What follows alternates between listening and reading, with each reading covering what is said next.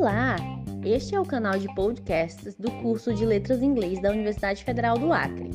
Os episódios são elaborados por estudantes e abordam temas em torno do ensino-aprendizagem de linguagem e formação de professores de língua inglesa. Fique conosco e confira! Olá! Este podcast é resultado das atividades da disciplina Culturas e Histórias Africanas dos Afrodescendentes e Indígenas do Brasil, ministrada pelo professor Gerson Albuquerque, no segundo período do curso de Letras em Inglês da Universidade Federal do Acre, no primeiro semestre do ano de 2021. Todo o planejamento, condução e edição das atividades ficou a cargo do grupo formado por Camila Rochelle de Araújo Gomes Gaia e Charlene Monteiro Alves, estudante de Letras Inglês. E o nosso convidado para este episódio é Eudo Carlos Gomes Xananawa, professor, pesquisador, mestrando em letras, linguagem e identidade pela UFAC, militante do movimento indígena do Acre e de liderança Xananawa. Professor, muito bem-vindo ao nosso podcast. Muito obrigado por ter aceitado o nosso convite, tá bom? Boa tarde a todos. Eu que agradeço a oportunidade de a gente estar aqui contribuindo aquilo que é do nosso alcance. É, desde já aqui eu deixo a minha disposição para vocês estar interrogando aquilo que é do nossos, é, é, das nossas atividades, nosso trabalho, da nossa pesquisa, ok? Sinta-se à vontade, pode perguntar. Obrigada, professor. Obrigada. Obrigado, professor. Eu me chamo Camila e a, a minha amiga se chama... Eu me chamo Charlene. Isso. Então vamos às perguntas.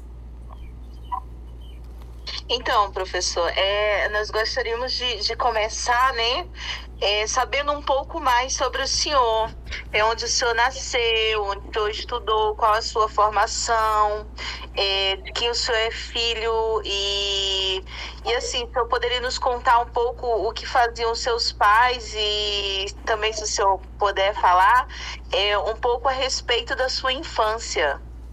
Ah, obrigado, ok. Uma pergunta muito importante, deixa eu te dizer.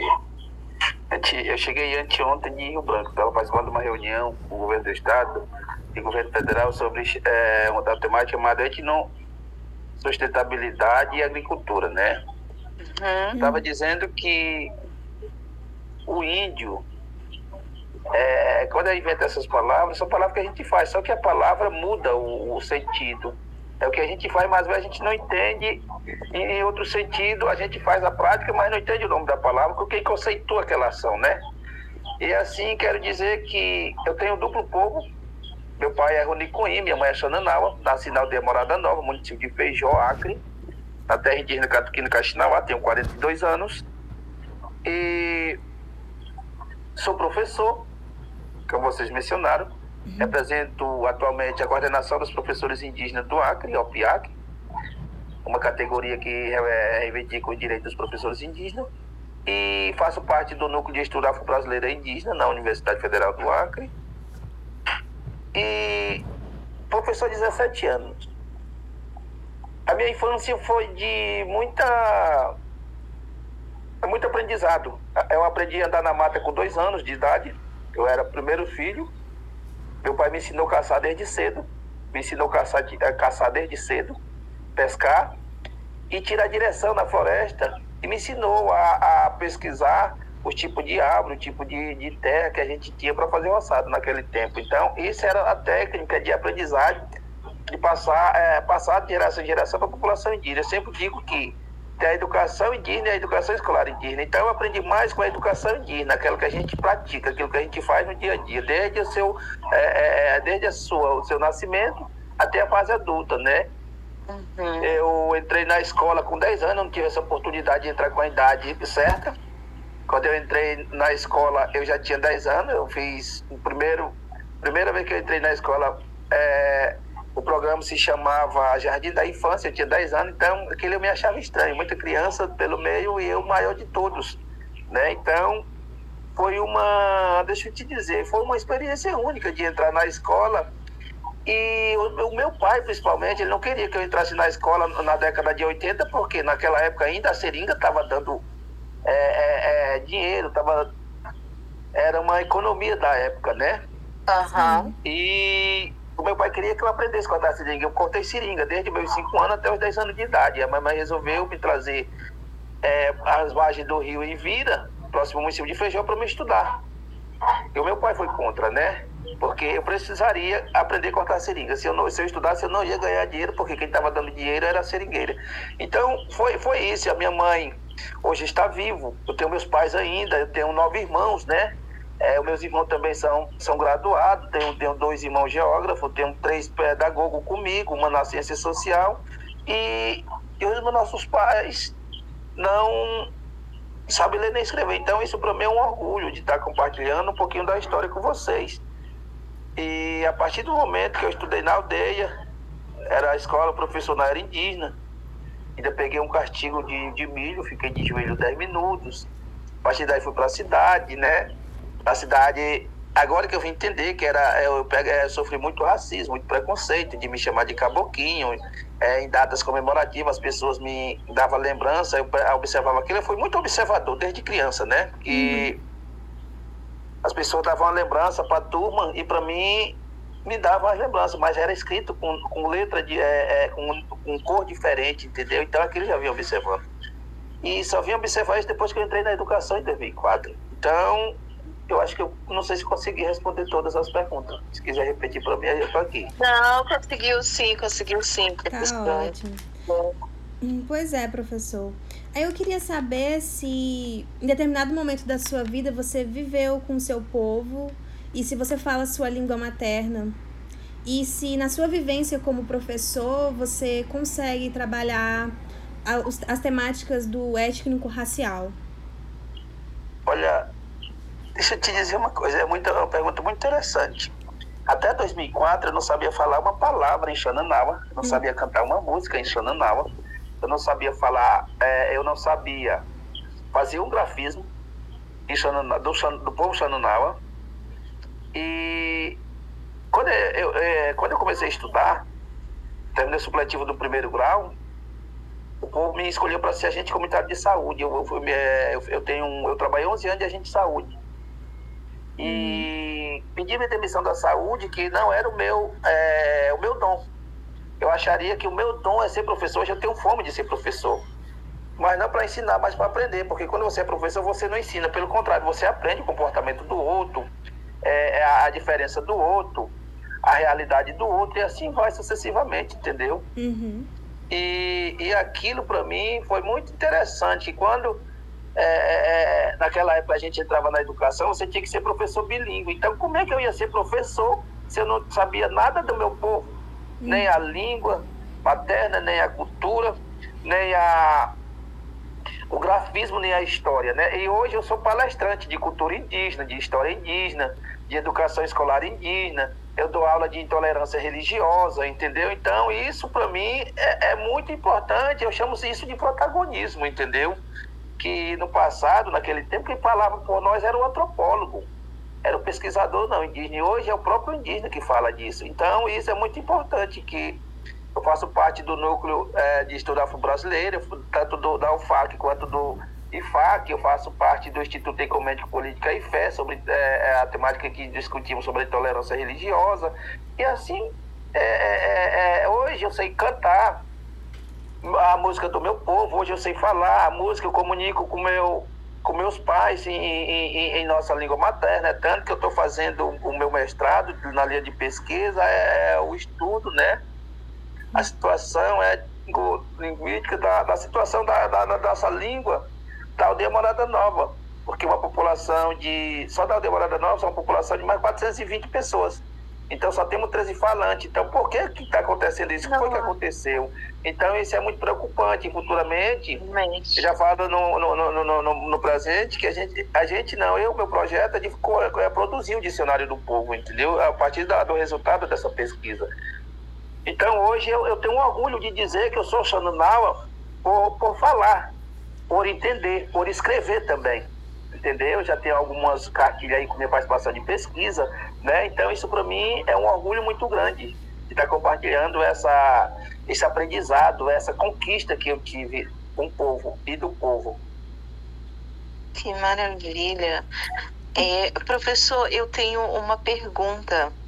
é, em relação assim como que, que o senhor acha que o mundo ele está evoluindo é, em relação ao olhar para o índio pra, na atualidade, porque o senhor falou que na sua infância o senhor sofreu muito bullying e tudo, mas naquela época não sabia que era, não, não era chamado bullying, nem preconceito, nem nada, e pela questão do senhor ser uma criança, não enxergava dessa forma. Mas hoje em dia, assim, atualmente, o senhor acha que, que o mundo ele está evoluindo ou ele continua ainda como na, o senhor enxerga assim como na sua infância ainda dá muito ainda o que ser feito? É uma pergunta muito importante que eu gostaria de responder para todo mundo que pudesse me ouvir. O que, que acontece? É, hoje, a gente tem uma lacuna muito grande na educação. Eu vou contar uma pequena história. Eu fui dar uma palestra na. Eu sempre falo isso, porque é realidade que eu passei, que passo. Na João Calvino, em Rio Branco, eu fui dar temática de espiritualidade, ou seja, religião. Quando eu cheguei lá para para da palestra que eu entrei da turma do terceiro ano do ensino médio, a turma é, comentou que a aula estava boa e a partir do momento que eu entrei a aula não ia mais prestar. Não. Mas eu entrei com uma com sabedoria, né? Eu perguntei para eles que a gente morava na região amazônica, na floresta tropical, no estado do Acre e em Rio Branco. Perguntei para eles se eles conheciam o pé de Samaúma. Ninguém me respondeu. Aí eu perguntei para eles, eu fiz a mesma pergunta e, fiz, e disse assim: e vocês conhecem baleia? Aí todo mundo disse que conhecia baleia, né? Perguntei: você mora no Acre? Mora na região amazônica, na floresta tropical e Rio Branco. Vocês conhecem baleia? Todo mundo disse que conhecia. E eu perguntei qual rio do Acre eles conheciam baleia, que eu também queria conhecer. Por que, que eu estou dizendo essa história, né? Uhum. Que Hoje a educação, ela não vem, a educação não vem da base, ela vem do alto. A gente estuda a realidade diferente. É o outro que, que, que diz quem você é, não é você que diz. Então, então assim, ainda está do mesmo jeito, porque quem está tentando desconstruir agora, no presente momento, é o próprio indígena, quando está se ingressando na universidade, fazendo curso de graduação, fazendo curso de pós-graduação, e doutorado e pós-doc. Então, assim, eu creio que não está como antes, na minha época, mas atualmente ainda tem uma, um desafio muito grande de a gente desconstruir isso. Uhum. De chamar a gente de caboclo, de dizer que a gente é inferior, de dizer que a gente é incapaz. Mas a gente vive com isso o dia a dia. E quem ensinou isso, que somos incapazes, inferiores, selvagens, é, é, é, é, que a gente tem tribo, que a gente tem raça, que a gente tem etnia. É o livro, é o outro que diz da gente. Então, isso é muito preocupante. O livro, principalmente, né, a Lei 11.645, né, que, que é para ensinar a temática de diversidade étnica racial nas escolas. Eu sou um dos formadores do DEABI. Quando você vai dar formação, você vê nitidamente que algumas pessoas que são convidadas não são convidadas, eles são obrigados a participar porque eles são funcionários, mas assim mesmo daí eles conseguem é, é, desviar da temática e ir embora, porque aquilo não, não, não, não, chama atenção, não atrai eles, entendeu? Quando fala da diferença. Então as escolas não falam da temática em si indígena nem da diversidade étnica racial. Eles têm dado semana, é, eles trabalham no, no dia 19 de abril, ele põe criança com um chapéuzinho pintado de cartolina, ele dança música da Xuxa, ele pinta com. com, com, com como é que é aquela? Com guache, entendeu? Mas não é uma realidade. Então é outro ainda que faz a, a gente ter um estereótipo muito forte na apresentação e também na temática indígena. Mas a lei abriga a lei obriga a gente a estar tá trabalhando essa temática. E na instituição federal, que é a universidade, tem a resolução 001 de 2014, que obriga as instituições a trabalhar a diversidade étnica racial. Infelizmente, o que eu estudei, eu quero parabenizar aqui o, o, o PPGLI, que ele é o único programa que trabalha com a temática indígena, entendeu? Nem medicina, nem geografia, nem história. Eu não sou contra quem ensina a história é, é, é, é, do Brasil, do, é, é, de outros países, mas ensina ainda que os índios ainda ensina com o livro da história do Brasil, como se aqui no Acre não tivesse indígena. ele não, não, não, não valoriza a, a, sua, a sua casa, a sua, o seu índio, quem vive ali, quem existe ali, quais são o povo que existe. Então, isso é uma lacuna muito grande que precisa preencher. Quando você for falar da sua casa, você tem que.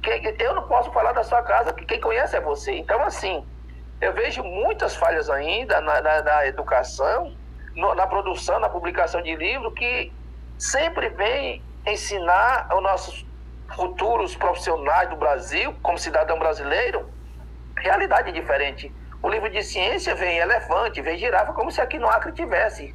Como se aqui, é, como se ninguém fosse capaz de produzir o próprio livro. Então, é, é, é uma, é uma coisa de se refletir, é um assunto que se deve se refletir para melhorar. Eu vejo que só vai melhorar, só vai ser diferente se essas instituições trabalhar firmemente com essa temática e principalmente com as pessoas acompanhado e participação dos próprios indígenas. Hoje eu não quero que um professor universitário que não é indígena que fale do meu povo. Eu tenho que falar junto com ele. Então, assim, é uma deficiência muito grande também quando um professor ele vai falar da temática indígena, porque nós não temos oportunidade de participar é, é, de, um, de, um, processo seletivo para professor indígena, porque ninguém tem cota. Tem cota para negro, tem cota para deficiente, mas para indígena ainda não tem, para ser professor na universidade. Então, isso é uma da, dos, da situação que, que é, é, é falha, porque nós precisamos ser professor para ensinar a nossa temática. Hoje só não tem ninguém mais especialista para falar da temática indígena se não for o próprio indígena. Eu, eu, eu peço licença aos antropólogos que eles falaram muito da gente, mas não é como a gente. Então é nesse sentido, entendeu? Não sei se consegui responder a pergunta de vocês. Conseguiu sim, professor, entendo sim. Professor, dentro dessa segmento que você está dando sobre a lei e a obrigatoriedade, é, você falou que as escolas elas só falam, né, só buscam a temática nos dias comemorativos, como no dia 19 de abril. Eu queria perguntar para o senhor qual seria a maneira de abordar esse tema, não só um dia do ano, mas durante a grade escolar dessa criança, né, que está se formando como um sujeito da sociedade e que ela tem que construir um novo olhar diferente das nossas gerações passadas, né? Como é que você acha que a gente poderia é, é, abordar o ensino indígena, a história indígena dentro da, das escolas, diferente do é que já acontece? Desculpa, isso é simples. Por quê? Nós estamos tendo uma conquista muito grande quando fala de educação escolar indígena. Nós estamos fazendo nosso próprio calendário. Uhum. No nosso calendário, a gente faz nosso próprio plano de curso. No nosso plano de curso, a gente faz também nossa demonstra... quadro de demonstração de disciplinas, entendeu? Sim. E o que é que acontece? A gente dá uma semana de português, de matemática, de ciência, geografia e as disciplinas. Em todas essas disciplinas tem que ter um pouquinho falado de indígena. Por exemplo, a matemática é, de, é dos romanos, como se ninguém tivesse matemática. Mas lá no, no meio indígena, a gente já usava matemática. A gente não contava e nem, diminu... É, é, é, e nem usava a varinha, mas a gente dizia, ó, o perto e o longe, o grande e o pequeno, a gente está falando de tamanho, uhum. né? O, o, o, alto e o baixo. Então, isso é tamanho, entendeu? Isso é largura, isso é centímetro, isso é milímetro. Então, a gente já usava matemática. O que é que nós fazemos hoje? Quando o professor de português vai dar aula na, na, na escola indígena, ele vai dar um horário de português, escrito em português, depois ele vai escrever também as palavras em Xananawa. Uhum. Mas no meio indígena, como não é possível fazer isso, mas eu creio que uma semana de cada é, é, turma tem que ter uma temática indígena, independentemente de qual disciplina seja, entendeu? Sim. Porque é, é, é material didático tem tanto recurso humano quanto recurso didáticos. A gente tem, convida um professor para dar palestra, convida um indígena para dar palestra, convida um pajé. Isso funciona. Sim. Só não funciona se ninguém pedir a participação, se ninguém querer a participação. Então, isso, para mim, é o melhor caminho, é isso. Ter a participação indígena e botar também nos seus calendários de disciplina uma temática que fala da diversidade racial, porque a temática de diversidade racial é uma vez por ano e quando a data para ele é comemorativo, porque para nós como indígena Não existe o dia do índio, uhum. nem existe o dia do negro, a consciência negra. O dia do índio é todo dia, porque a gente come, a gente caça, a gente pesca, a gente planta, a gente colhe. Todo dia é dia de sobrevivência, todo dia é dia de resistência. Então nós não podemos fazer uma, uma coisa por impulso de dizer em, uma, em um dia nós vamos ensinar, em um dia nós vamos falar, em um dia nós vamos dizer, em um dia nós queremos mostrar. Não funciona, ninguém vai aprender desse jeito. É verdade, professor. É, eu também queria falar agora um pouco sobre a sua, a sua comunidade indígena, Xanenawa. Eu queria que você falasse pra gente o que é que significa o Xanenawa e, e os, posso dizer assim, princípios não, mas o que você mais é, gosta da sua comunidade? Olha, na verdade, assim, a gente tem uma história. Vamos pa passar primeiro para a parte do surgimento. Quando surgiu o ser humano na Terra, no universo, surgiu todo ser humano da face dessa terra. E cada um tem sua história de surgimento. Tem sua crença, tem seu, sua cultura, sua língua, seu modo de viver, sua organização social. Então, e cada palavra tem um significado, cada grafismo tem um significado, cada é, tem uma, tem um. Deixa como é que eu conceito? Cada erva tem uma serventia para aquele tipo de doença, ele serve para algum tipo de doença. Então, assim, o conhecimento, ninguém ensinou, é a gente que tem esse conhecimento. E, e creio que a palavra Xanunava, o conceito da palavra, Xanu quer dizer um pássaro azul. Aí muita gente já chegou a dizer, ah, eu vi um pássaro ali bem azul, do teu povo. Não existe esse pássaro azul se não for na história do surgimento. Então esse pássaro azul se transformou em pessoas e essas pessoas nunca mais vão transformar em pássaro azul. Então, Xandu quer dizer pássaro, Nauá quer que conceitua pessoa, uhum. gente, entendeu? É, é, ser humano nesse sentido. Então, Xandu Nawa quer dizer é, é, é, é, índio ou povo do pássaro azul. É, é, é, é, uma, como eu disse, que a, a, a nossa mitologia, no meio indígena não tem mito. Não tem lenda, é a história, de, é a história verdadeira. Então essa é a nossa história verdadeira do surgimento. Nós se transformamos do pássaro azul para pessoa. Isso conceitua, quer dizer, nós somos, Xanunal é pessoas, em índio do pássaro azul, pessoa do pássaro azul, ser humano do pássaro azul, nesse conceito, desse, desse sentido, entendeu? Eu não sim. sei se consegui esclarecer para vocês. Consegui, sim. É, entendi, sim. Entendi, sim, professor.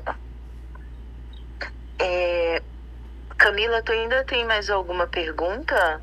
Sim, é, para finalizar, eu queria perguntar para o senhor é, como é que o senhor ah, vê que, como o atual governo, ele contribui ou atrapalha para a causa indígena?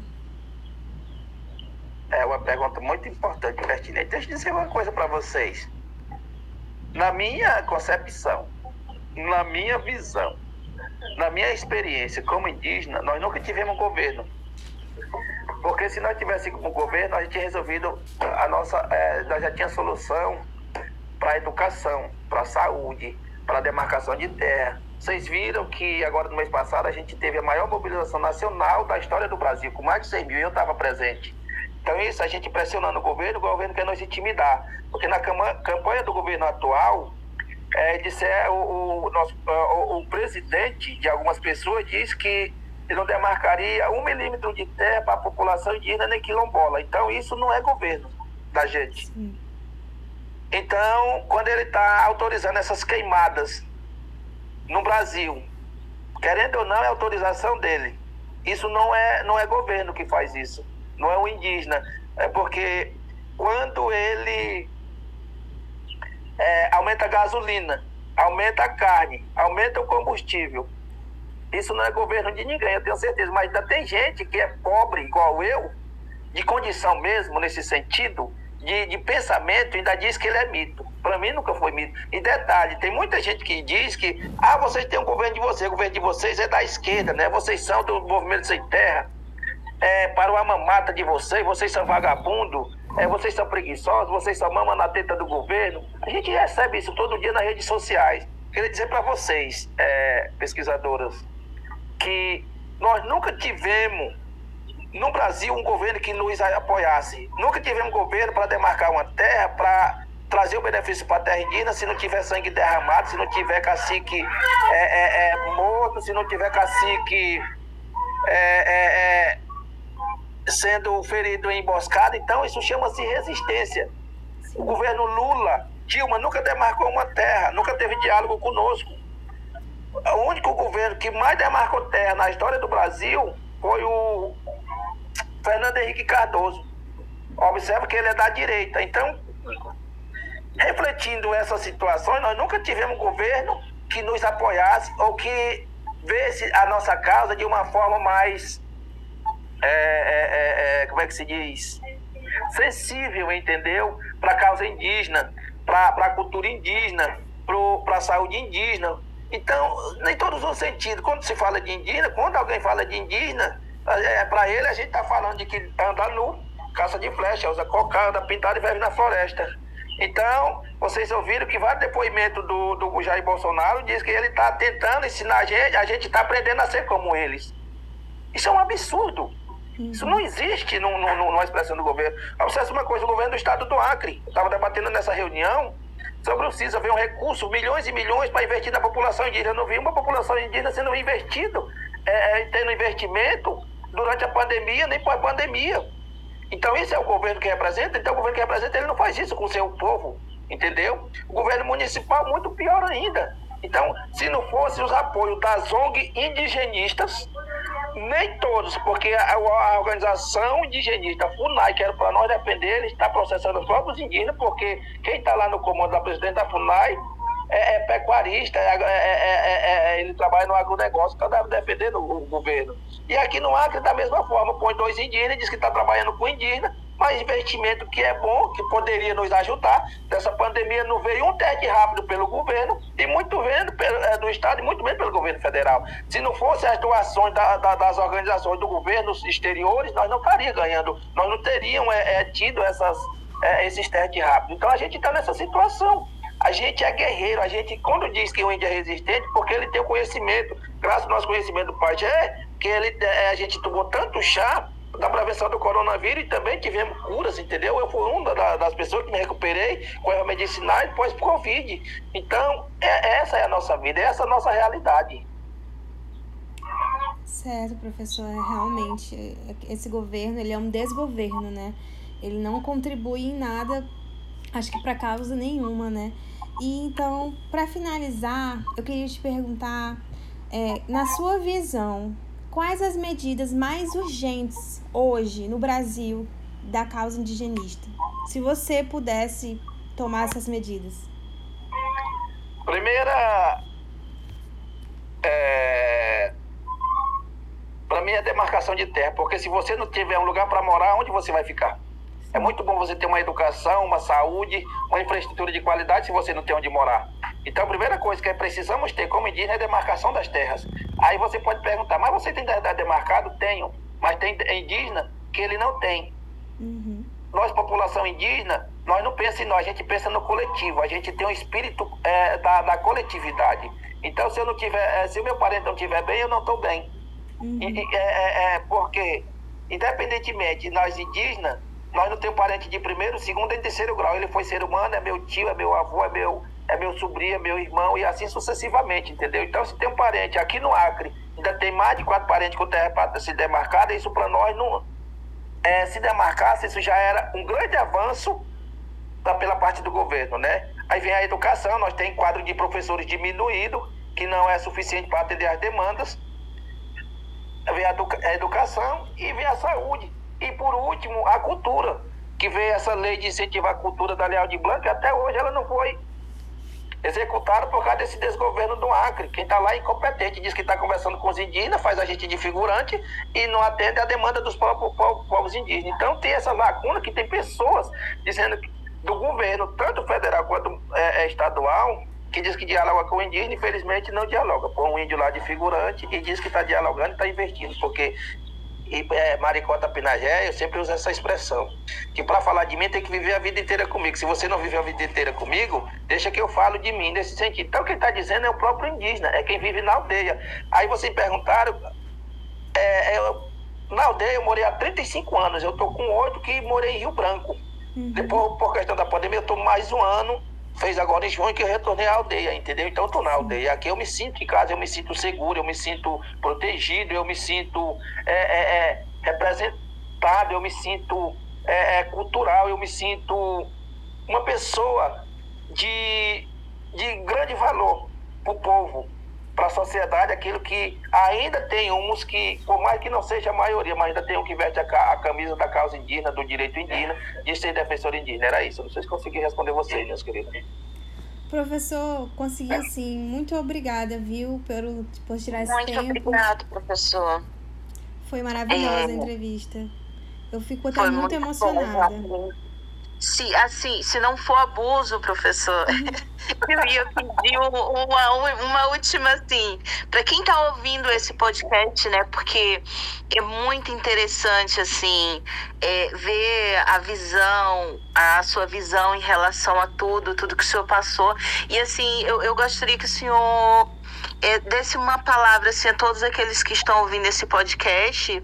Qual o seu desejo pessoal? Sabe, seu desejo pessoal em relação ao futuro, ao futuro da população indígena, ao futuro, ao seu futuro também como como professor, sabe? Porque eu como futura professora, a gente sempre pensa em em mudar um pouquinho, não é isso? Em, em, mudar um pouquinho a cabeça. Eu, eu pretendo trabalhar com crianças, então eu penso que um, uma palavrinha que eu der, eu já posso mudar a vida de uma pessoa. Então, eu penso, eu, eu gostaria que o senhor deixasse é, as suas palavras, né, para quem está ouvindo isso, em relação a isso. Como que o senhor, como que o senhor vê a, a, população indígena lá, lá, no futuro e o que podemos fazer, né, para melhorar isso, para contribuir com tudo isso?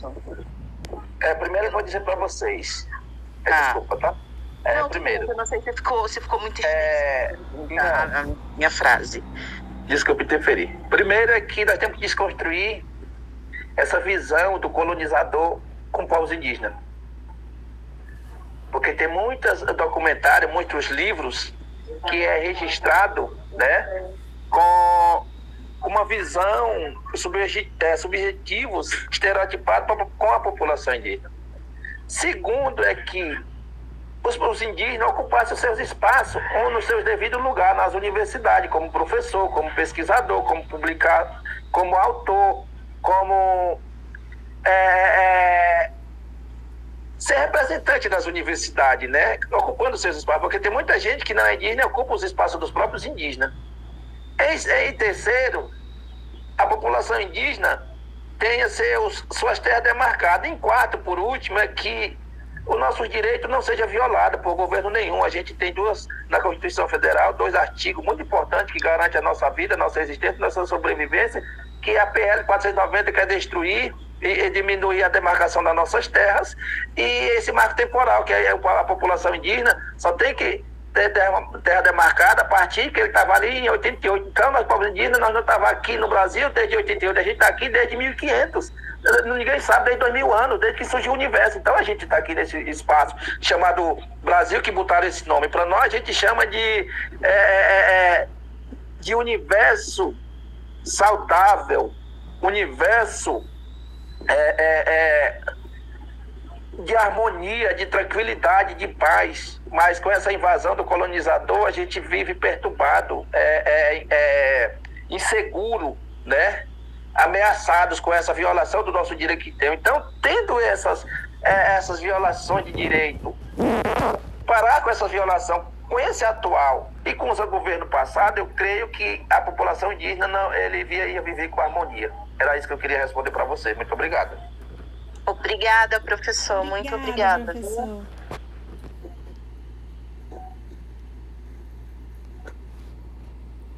Deixa eu falar.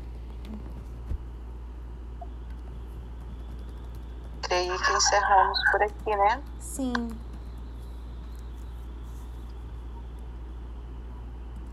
Ok, eu queria agradecer aqui a oportunidade, né, uhum. de vocês. É, conte comigo. É, a gente às vezes está na correria. Eu, eu, sei que vocês também. Sim. É uma vida muito corrida, entendeu? A gente trabalha, a gente tem família, a gente tem função. Então, assim, eu queria deixar aqui A Camila tem meu e-mail, né? Eu passei Uhum. meu contato também. Se tiver um outro momento, quiser sentar com mais calma, a gente trabalha com, é, é, com mais tranquilidade. As temáticas que é muito importante, porque aqui a, gente- fala correndo e fica algo a desejar. Nós, seres humanos, somos curiosos, então nós temos que botar nossa curiosidade e também a realidade do outro, entendeu? Deixar aqui à disposição. É, É, exatamente. gente Será? ficou. Exatamente. Então eu estou aqui, às vezes, eu estou lá em Rio Branco às vezes, mas eu cheguei anteontem aqui na aldeia, eu estou na aldeia, né? Uhum. Então, assim, entre em contato antecipadamente para a gente estar discutindo, é, é- é falar mesmo, defender e dizer para vocês que vocês desconstruindo com a gente vai ajudar a nós desenvolver, a conhecer a gente melhor. Porque uma coisa, eu tenho um livro chamado, eu li ele chamado O Índio que Pensamos na Nossa Cabeça. Quando você pensa, você não conhece, você não vê, você não tem contato. Mas a partir do momento que você tem contato, você vê a diferença, você vê a realidade, você vê a necessidade, você vê outro horizonte quando fala daquela, daquela pessoa, daquele povo, daquela cultura. Então, eu queria estar deixando essa mensagem para você, que seja um, um pesquisador para todos, não para você. Que inclua os, pesquisador, os pesquisados de vocês na, na, na, na- no reconhecimento da, da ciência científica não indígena, entendeu? Porque isso é muito importante. Às vezes a gente, eu cobrei muito isso na universidade para alguns pesquisadores, que ele pesquisa muito a população, mas ali ele não tem um retorno. Eu não quero retorno para mim, mas assim, quando você tem uma pesquisa voltada àquilo, você tem que levar aquela pesquisa para aquela realidade. Por exemplo, estou pesquisando sobre a minha língua. A minha língua eu tenho que trazer para. A pesquisa de você, você tem que levar para a pessoa que tem aquele conhecimento. Ó, eu pesquisei, está aqui o resultado, está acontecendo isso, eu ouvi isso, tem essa deficiência, isso aqui vocês estão certos. Acho que isso é o caminho do pesquisador. É, a- a- é ampliar o conhecimento dele naquela comunidade, naquela realidade dele. É isso que eu queria estar dizendo para você, que é um pesquisador indígena, entendeu? Obrigado a vocês, uma boa Obrigada, tarde professor. Obrigada, professor. Uma, e uma boa boa tarde. pesquisadora. Para o professor Gerson também. Tá Tchau, bom, tchau. tchau. Tchau, tchau.